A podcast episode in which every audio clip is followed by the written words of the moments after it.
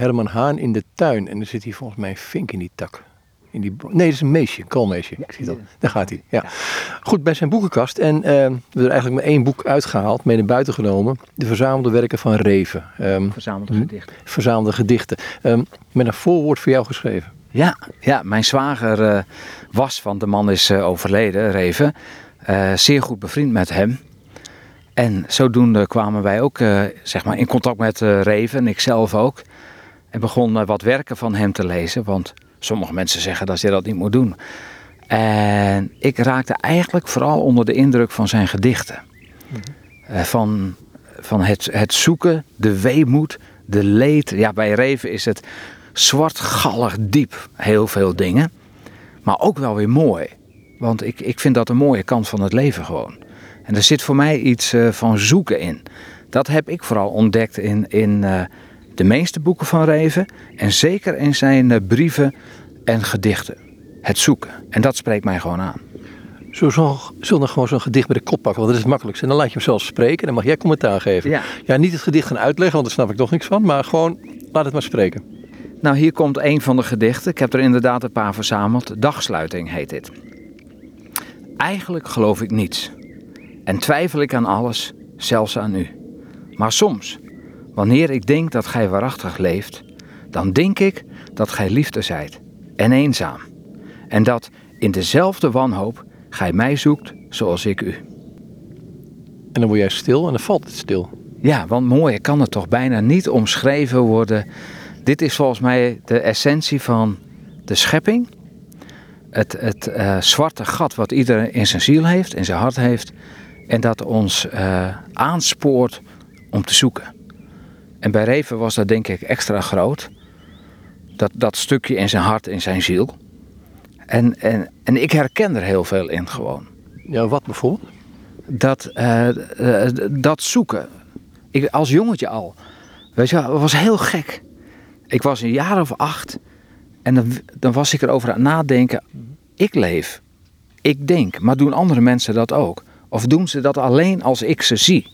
Dus ik ben wel eens om de hoek van een gebouw gegaan. En keek heel snel terug om te kijken of ze niet in freeze toestand stonden en dan gauw weer gingen bewegen. Weet je wel, ik, ik, was, ik was eigenlijk al heel als, als jongetje in de knoop met het leven en met mezelf. En, en, en ben daarom op zoek gegaan. En dat herken ik zo heel erg in, in uh, werk. Bij hem ging het ook heel veel om liefde. Hè? En, en sommige gedichten zijn ook gewoon puur banaal. En da, daar, daar zit niks in mijn optiek dan. Hè? Daar zit niks moois in. Maar hier het, het, het woordje twijfel. In deze wereld mag je niet meer twijfelen. Mensen willen direct antwoord. In de politiek gebeurt iets, antwoord. Een of andere idiote politicus doet een uitspraak. Direct vier dagen lang is de hele wereld daarmee bezig. Want we willen antwoord overal op. En tegelijkertijd proberen we onszelf te rechtvaardigen erin. Want dit is de andere kant, hè? Ja, ja heel erg. Maar die stilte durven laten vallen en het zoeken tijd durven geven dat lijkt wel alsof we dat met z'n allen aan het verliezen zijn. Ik geef nu die 60 jaren terug, want je zegt nu iets wat volgens mij. Um, Charles Mason, een, brugmoordenaar ja. uit die tijd, hè? Sharon Tate is hij vermoord, dacht ja. ik. Um, die zei het kwaad. Jij bent kwaad jij bent een deel van mij. Dus het kwaad is alleen maar in mijn hoofd. Dus dat, dat schakel ik uit. Want die wereld bestaat alleen maar in die perceptie van mij en niet. De buiten is niks. Ja, was dat maar zo. Nou, dat is eng, dat zeg jij in wezen ook van uh, om het hoekje kijken. En hoe kom je daarvan terug? Want je gaat toch in de gaten krijgen dat je een onderdeel bent van een veel groter geheel natuurlijk. Ja, maar ik verbind het niet met het kwaad, ik verbind het met het leven. Mm -hmm. en, en kwaad. Ja, maar dat deed, je toen, dat deed je toen ook niet. Nee, maar ook niet. niet ik, ik was jongetje. Ik dacht niet over dingen na als uh, uh, fout en goed en slecht en zonde. Ik dacht gewoon, nou, hoe kan dit nou allemaal? Hoe, hoe kan dit? En toen ik een paar jaar later was, ben ik zelfs eens een keer naar een kerk gegaan om te kijken. Want mensen hadden gezegd: God woont in een kerk.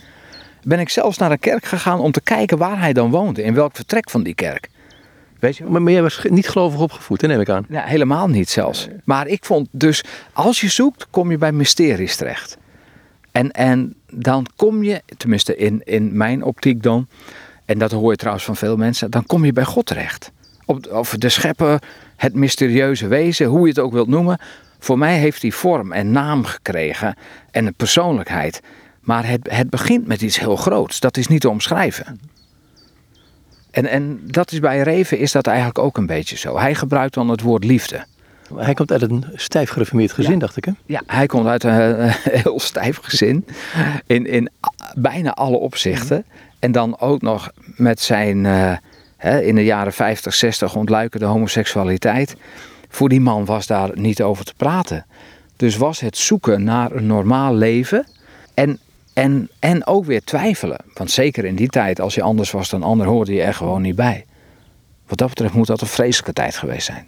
Ik, ik weet dat ik als jongen ooit, ooit deze gedachte had. Ik kom ook in een niet-christelijk gezin, dus ik, ik heb er heel weinig met het, uh, het kerkse christendom. Nog steeds niet eigenlijk, moet ik zeggen. Maar ik dacht wel eens van, God bestaat niet. Dat was mijn gedachte.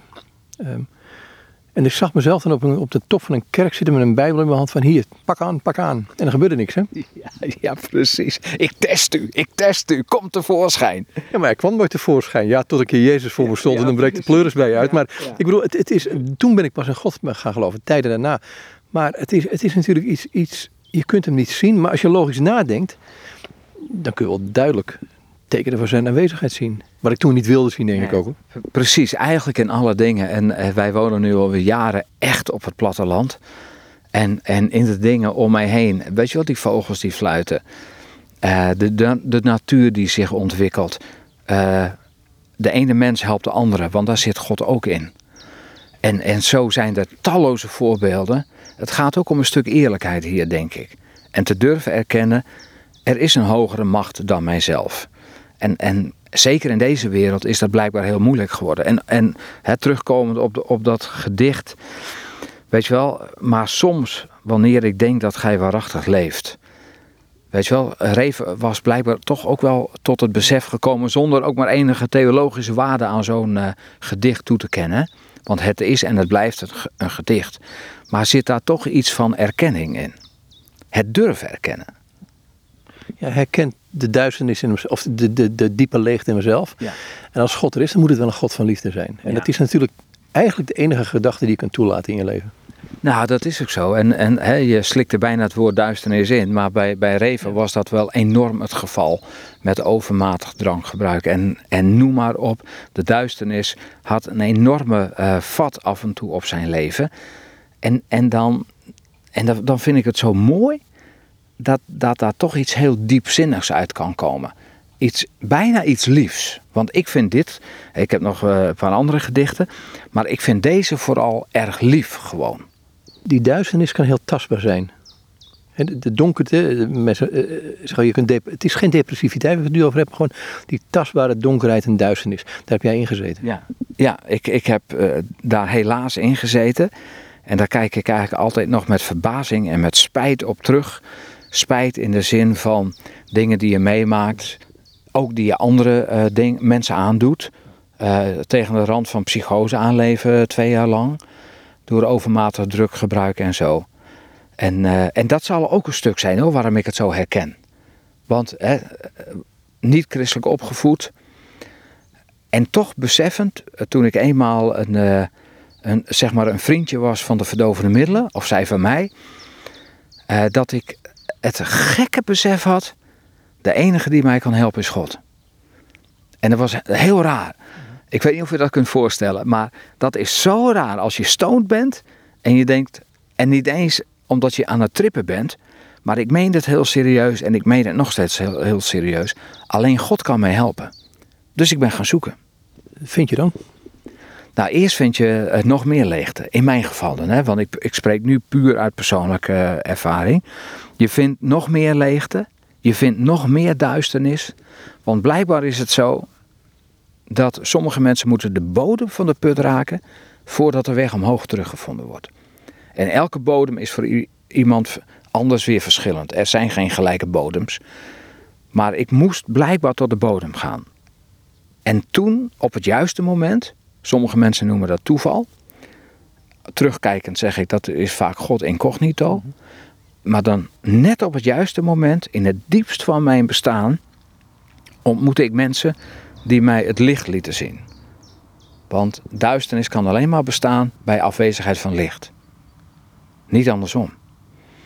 En vanuit de duisternis zag ik het licht. En voor mij was dat God, die heel persoonlijk werd. En daar ben ik bijna naartoe gekropen. Verder naar het volgende gedicht gaan, want ik kan niet eindeloos over door blijven praten, dat ga ik lekker niet doen.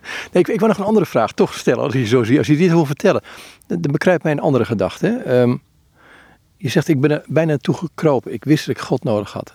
Dan ontmoet je God op de een of andere manier in Christus, neem ik aan. Of ja, maar toen wist ik dat nog niet. Toen, toen, wist je dat niet. Maar dan ontmoet je hem en dan kom je met, met eigenlijk de meest perfecte liefde in contact.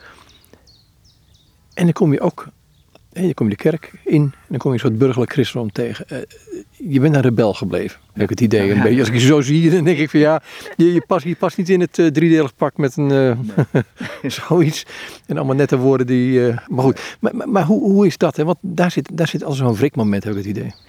Uh, naar de kerk toe zeker. Maar ik wil er direct bij zeggen, ik werd daar onderdeel van. Mhm. Dus ik neem allereerst mijzelf iets kwalijk. Maar toen ik naar het licht toe kroop en de Bijbel begon te lezen, had ik geen voorgeschiedenis. Dus ik las iets over Jezus, wat zo puur en mooi was. Ik had er ook geen bijgedachte bij. Oh, als de Bijbel zegt dat dit Jezus is, dan is dat gewoon zo. En ik hoefde daar niet over na te denken. Ik werd er alleen maar door geïnspireerd.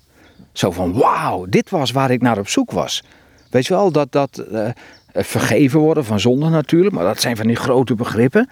Maar ook goed zijn voor andere mensen. Uh, jezelf durven wegcijferen als dat nodig is. Allemaal dingen waar een uitdaging in zit. En ik vond dat zo mooi. Net als dat de Bijbel zei: God is je vader. ik had in die tijd enorme troubles met, met mijn aardse vader. En, en als de Bijbel dan zegt: God is mijn hemelse vader. Man, ik dronk het in gewoon. Ik denk: wow. Ik, ik herken het wel. Want ik weet, als je mijn eerste Bijbeltje ziet, is alles is onderstreept, alles was mooi, alles was voor jou. Ja, en dan kom je in contact, in contact met, het, met het instituut, uh, met theologie. En dan denk je, ja, um, Kierkegaard zei het zo heel vervelend, ik weet niet of het helemaal waar is. Hij zei, Jezus volgen is niet zo moeilijk.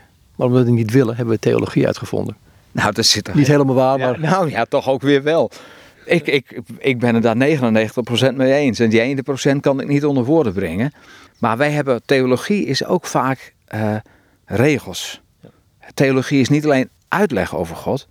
Theologie is ook het moet zus, het moet zo. En dan zoeken we Griekse of Hebreeuwse woorden daarbij om dat te kunnen verklaren.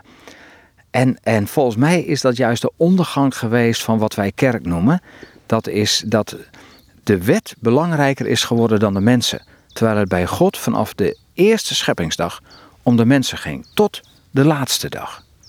Daar haal je denk ik iets wetelijks aan. De wet is belangrijker dan de mensen. Is dat ook niet hetgene waar het, van het ree, want daar hebben we het over eigenlijk. Uh, maar eigenlijk niet, nou, maar ook weer wel. We gaan het tweede gedicht doen, waar hij ook tegen aanschopte. Dat, dat, dat die mores, die, die, die, die moraal die eigenlijk ook niet helemaal klopt. Ja, kijk, Reven met veel uh, Herman Brood bijvoorbeeld. Hm. Dat zijn figuren die we allemaal willen zijn, diep in ons hart. Maar waarvan we ook weten dat we het beter niet kunnen zijn. Want dan komen er dingen aan de oppervlakte die wij dapper allemaal aan het wegstoppen zijn. Het, ik, het zijn een soort anti-helden. En, en voor, voor, mij, Reef is voor mij geen held. Hij, hij is een held voor mij in, in woorden. Zowel, net als bijvoorbeeld uh, dit, dit gedicht. Dit hier, toen ik dit voor het eerst las, moest ik huilen. Het heet Een Zoeker. En het gaat als volgt. Ik sta op de rand van de wereld en roep Waar zijt gij? De echo antwoordt, zijt gij? Gij? En in de verte hoor ik het nog. Gij? U? Ik vind het zo mooi, want dit is vier zinnen waarin de kern van het bestaan eigenlijk. En mag ik iets uitleggen nu? De rand van de wereld, daar staan we op een dag allemaal op. We, we, iedereen op zijn eigen manier kijkt dus een keer de duivel recht in zijn gezicht. Of de duisternis, hoe je het ook wilt noemen. Het ongeluk, het lot. En, en dan leren mensen pas vaak bidden. Roepen. Waar bent u? Waar bent u? En dan, dan vind ik het zo mooi dat het zinnetje, de echo antwoordt. En daar zit hoop in. Want er is altijd een echo in wat, als we iets roepen. Waar zijt gij? Zijt gij? Gij? En dan die erkenning, in mij dan tenminste. Uiteindelijk draait het op God. En oh, als ik het zeg, Joop, dan klinkt het zo verrotte, beroerd en christelijk. Maar aan het eind van de rit is het wel waar gewoon. Ja, zo, zo beleef ik dat een beetje. Ik, ik vind dit heel, heel mooi. Dat ik mag roepen, waar bent u? En dat God niet eens hoeft te antwoorden. Dat God niet eens hoeft te antwoorden. Dat er een echo komt. En die echo die zegt, ik ben er. Is het alleen maar een echo? Of zijn wij de echo van God misschien wel? Nou ja, het is veel meer natuurlijk. Maar zou het uit uit moeten maken of God wel of niet antwoordt? Ik heb hem ooit op een dag gevonden. Hè, en die woorden gebruik je alleen maar achteraf. Want op het moment zelf kan je er helemaal geen woorden aan geven. En, en ik weet dus dat hij bestaat. En ik vind fijn dat hij antwoordt. Maar als hij niet antwoordt, is het even goed. ik weet het grote wonder, als ik naar mezelf ga kijken, naar mijn bekeringsmoment noem ik het altijd, um, alleen op mijn kamer. Ik wist dat Jezus daar was. Is het feit dat hij leeft. Het feit dat je niet meer alleen bent, dat, je, dat er iemand is die groter is dan jij, die... Ja. ja. Maar prachtig toch om die te, willen volgen, hè, te mogen volgen. Dat klinkt weer zo, zo oud-kerkelijk. Het is ook een stuk willen gewoon. En, en dat we hem willen volgen, dat, dat, dat is toch al mooi. Het mag, maar ik wil het ook gewoon. Ik, ik wil ook niet anders meer. Ik, ik, ik, ik wil hem volgen gewoon. En, en dan, hè, dat doe je met alle andere grondpersoneel, zeg maar. En dan, dan merk je bij, bij iedereen van ons, en zeker bij christenen, zit wel eens een steekje los. En wat ik mij vooral aan erger, dat moet ik gewoon even zeggen, is dat ik, ik als mensen christen worden, worden ze ineens zo ernstig. Ik ben een liefhebber van het kijken naar het programma Voetbal International.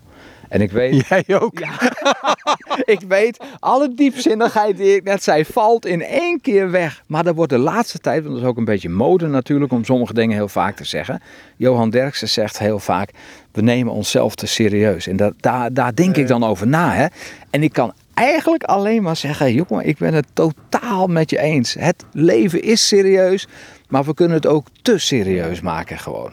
En, en dan is er nog tijd voor nog een gedicht? Ja, het mag voor mij. We hebben alle tijd nog alle tijd van de wereld. Maar ik bedoel, als ik, als ik hier aan denk, denk ik ja. Um, het is lekker ongenuanceerd het programma. En wij willen zo vaak zo genuanceerd zijn voor alle voor's en tegens. En zo, zo politiek correct en zo eigenlijk van die, vrome zeikers worden. In plaats dat we echt zeggen, we willen voor Jezus gaan. Ik heb ooit iemand horen zeggen, ik ben trots op Jezus. En toen zei iemand van, ja, maar trots is geen christelijke deugd. Ik, ja, ga dan gauw net heen. Ja.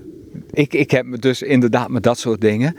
En dat komt misschien ook door het ouder worden en meer onafhankelijk worden. Ik heb daar gewoon helemaal niks meer mee. En als mensen dat nu zulke soort dingen tegen mij zeggen, lach ik ze ook gewoon recht in hun gezicht uit.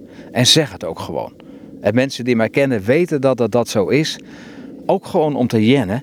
En ook gewoon om te laten zien, joh. Je neemt nu op dit moment neem je jezelf weer veel te serieus. Ik maak dus mee.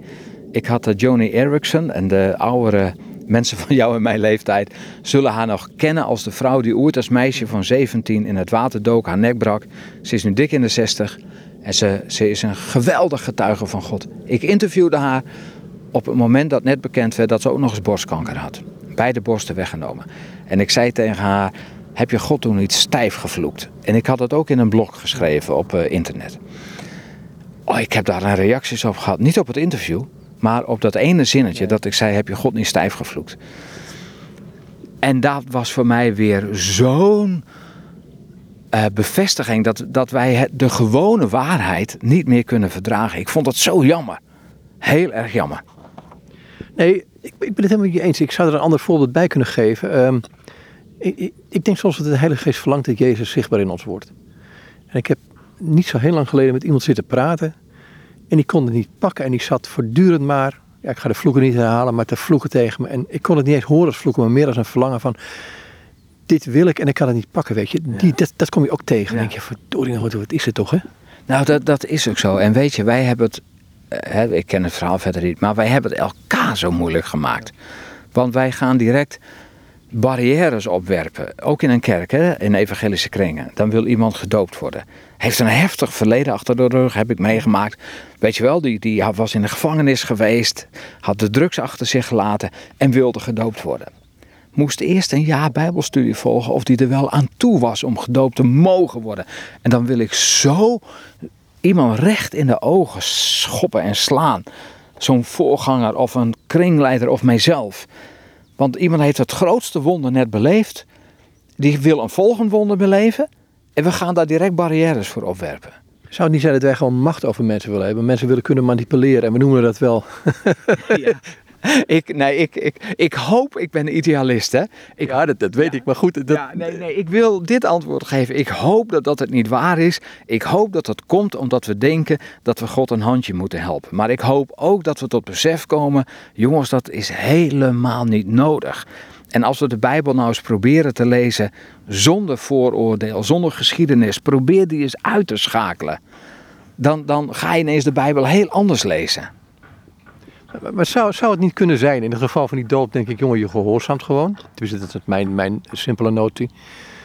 Um, en accepteer dat nou eens. Accepteer nou ook eens dat Jezus gewoon leeft. En niet een dogma is van ons, of een christelijke Jezus die aan onze verwachtingen moet voldoen. Maar hij leeft, hij leeft nu. En, en, en wij hoeven dat allemaal niet eh, in een ander leven in te proppen. Maar hij is ook met die ander bezig. Ik vind het een van de mooie dingen. Ik heb ooit dit beeld gehoord. Hè? Dat heeft me enorm aangesproken. Iemand die zei van ja, ik was aan het bidden voor iemand. Een dominee, hè? die was dan lukewarm of wat lauw in het woorden. Herman Haan en de preek gauw. En ik denk, ja, die sport niet meer. Dus hij begon te bidden, die man van, heer, wilt u deze man, bla bla bla. En midden in het gebed kreeg hij een beeld. Hij zag een timmerman met een stoel, die was even die poot aan het uh, schuren. Ja. En hij besefte van, oeps, ja. laat ik maar dankbaar zijn dat hij dat aan het doen is. Op dat moment gebeurde wat met hem, maar ook met die dominee, uh, dat soort dingen. Maar het punt is, vertrouwen we nog wel toe dat Jezus met die andere persoon bezig is. Hè? De Heilige Geest met die persoon bezig is. Dat. Ja, maar dat, oh, dat ben ik er zo mee eens. Dat, dat, wij denken te vaak, we moeten een handje helpen. En ik ga er maar vanuit dat dat uit beste wil en weten is. Maar het is zo niet nodig. Het is zo overdreven.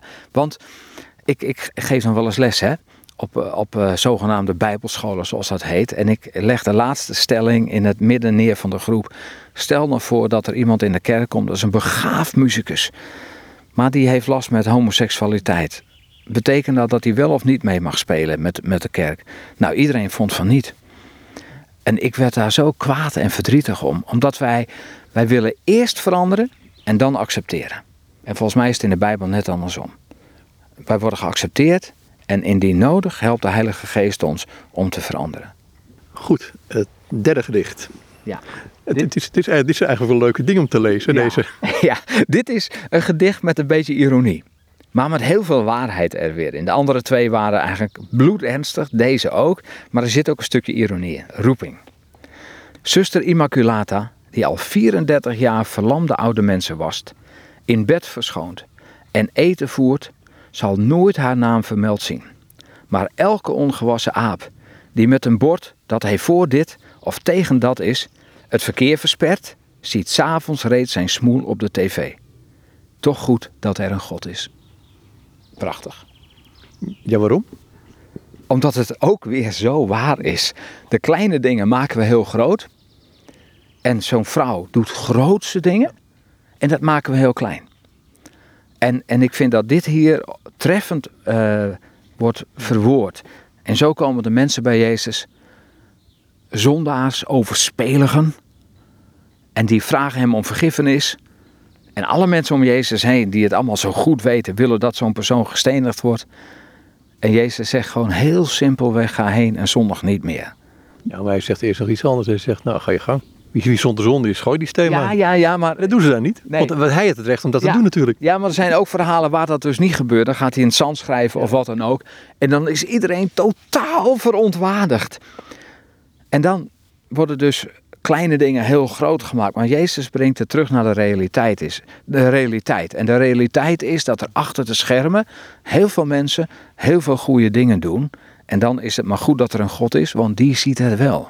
Ja, wat zou die zien van deze wereld? En nou, allereerst ziet hij mensen. Want het draait om mensen. En als hij mensen ziet, ziet hij mogelijkheden.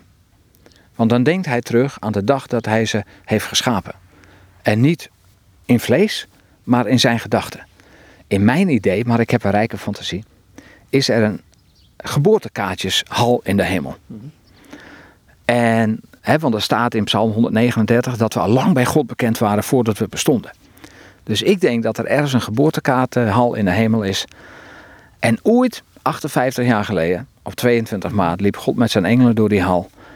En stond bij een kaartje stil en zei: Verdraaid, het is vandaag 22 maart. Herman Haan wordt geboren. En zo loopt hij bij al onze kaartjes langs. En, en dat is wat hij ziet. De schepping De droom die hij over jou en mij en andere mensen heeft. En het plezierige gevoel dat er mensen zijn die hun best doen om die droom proberen waar te maken. Dus zo ziet God, dat is een uitgebreid antwoord op een hele mooie vraag, maar zo ziet God volgens mij mensen. En daar waar iemand uh, in de val van het leven loopt, ziet God geen mislukking, maar de eerste poging tot succes. Dus falen is voortdurend nodig? Dat hoor je mij niet per se zeggen, want ik heb in het falen heel veel mensen heel veel verdriet gedaan. Maar falen vormt je wel. En dan is het nodig, maar soms kan het ook anders. Maar dan gebruikt God het toch weer ten goede. Niet omdat hij goedkeurt wat je gedaan hebt, maar omdat hij niet wil dat het kwaad in je leven het laatste woord heeft. Ik vraag me soms wel eens af, als je dit zo vertelt, eh, die gedachten bekruipen me dan. denk ik van, um, ik moet denken aan een boek van George MacDonald, Lilith heet het, meen ik. Um, daar komt op een episode in voor van een onbekeerlijk iemand. En die ziet op een gegeven moment, uh, op het moment dat zij dus, um, dus los te laten, ziet ze hoe zij er zelf uitziet. Maar ook hoe ze had kunnen zijn. Is dat het dilemma van het leven niet? Ja, ik denk het wel, ja. Ik, ik denk dat, dat, dat we allemaal uh, leven tussen droom en werkelijkheid. En, en dat is inderdaad dat enorme dilemma. Eigenlijk weten we allemaal wel, mag ik het woord één keer gebruiken, wat onze bestemming een beetje is. Uh, alleen het is zo verrotte moeilijk om daar te komen. En sommige mensen hebben de pech dat ze verkeerde afslag nemen en dan weigeren om in te zien dat ze ook weer terug kunnen. Om de goede weg te vinden. En dan denk ik ook, mensen vechten meer met zichzelf dan met God. Alleen uh, verwarren het alter ego, zeg maar, met God. Is dat het dilemma niet waar je, eigenlijk het, het echte dilemma, het gaat tussen mij en God en God en mij. Of dat ik wat zo graag autonoom wil zijn, wat helemaal het voor het zeggen wil hebben, ook in de kerk en ook in de evangelische beweging, ook in noem het maar op. Nou, zeker. Uh, wij leven in een, in een uh, tijd, meer dan vroeger, waar de mens zichzelf tot koning maakt. En, en waarin wij dus, ik sta centraal in alles. de wereld draait om mij. Terwijl het evangelie net andersom is. De wereld draait om de ander.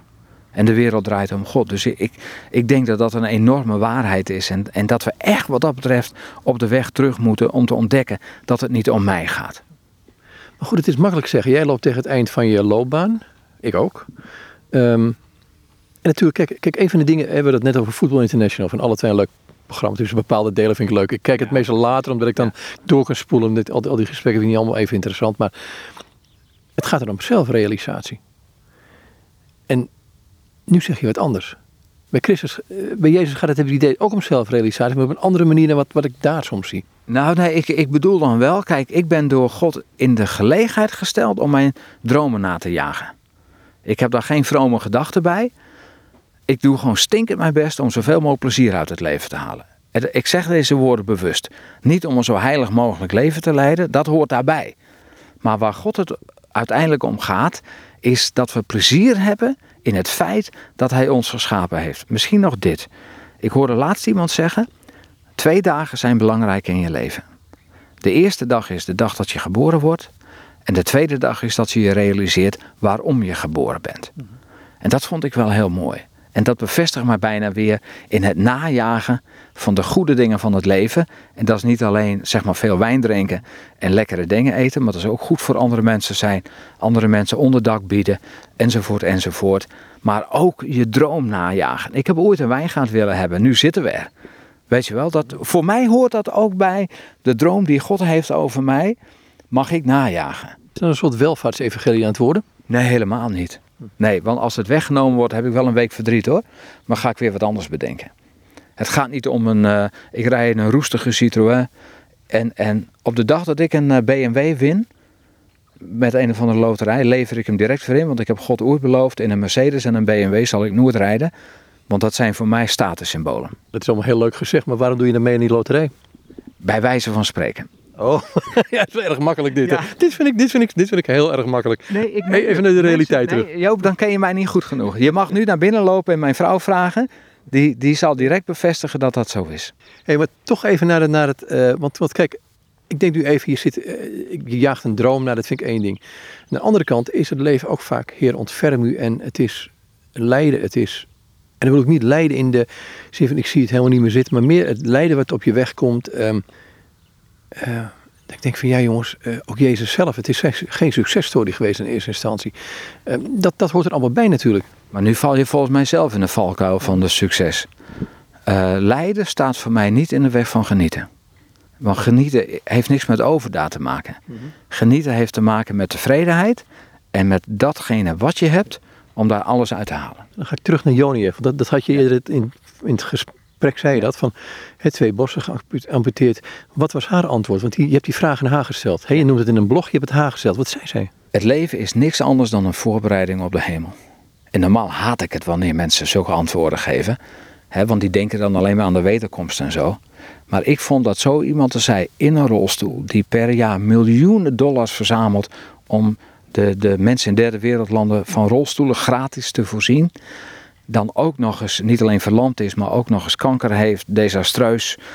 Uh, bijna zou je zeggen, alle vrouwelijkheid van haar weggenomen. Als zo iemand dat zegt, dan kan ik alleen maar in stilzwijgen, kan ik daar vol bewondering naar luisteren. En dan denk ik, jij hebt gelijk. Dan ga ik toch terug naar de woorden van Jezus toe. Ja, sorry hoor. Um, die zegt van, ik ga heen om een woning voor je te bereiden. Zijn we ons daar te weinig van bewust dat hij zo'n woning bereidt waar wij helemaal passen? Nou, daar moeten we ons heel erg goed van bewust zijn. We moeten ons er alleen niet achter verschuilen dat we op deze aarde dus niks meer hoeven doen. Veel mensen hebben de woning in de hemel ingeruild voor een goed leven op aarde. En volgens mij begint het met een goed leven op aarde die zo doorgaat in de hemel. Snap je wat ik bedoel? Wij, wij... Nou, nou je, je, kunt, je kunt op twee manieren interpreteren. Dat is mijn last een beetje hiermee, mijn moeite hiermee.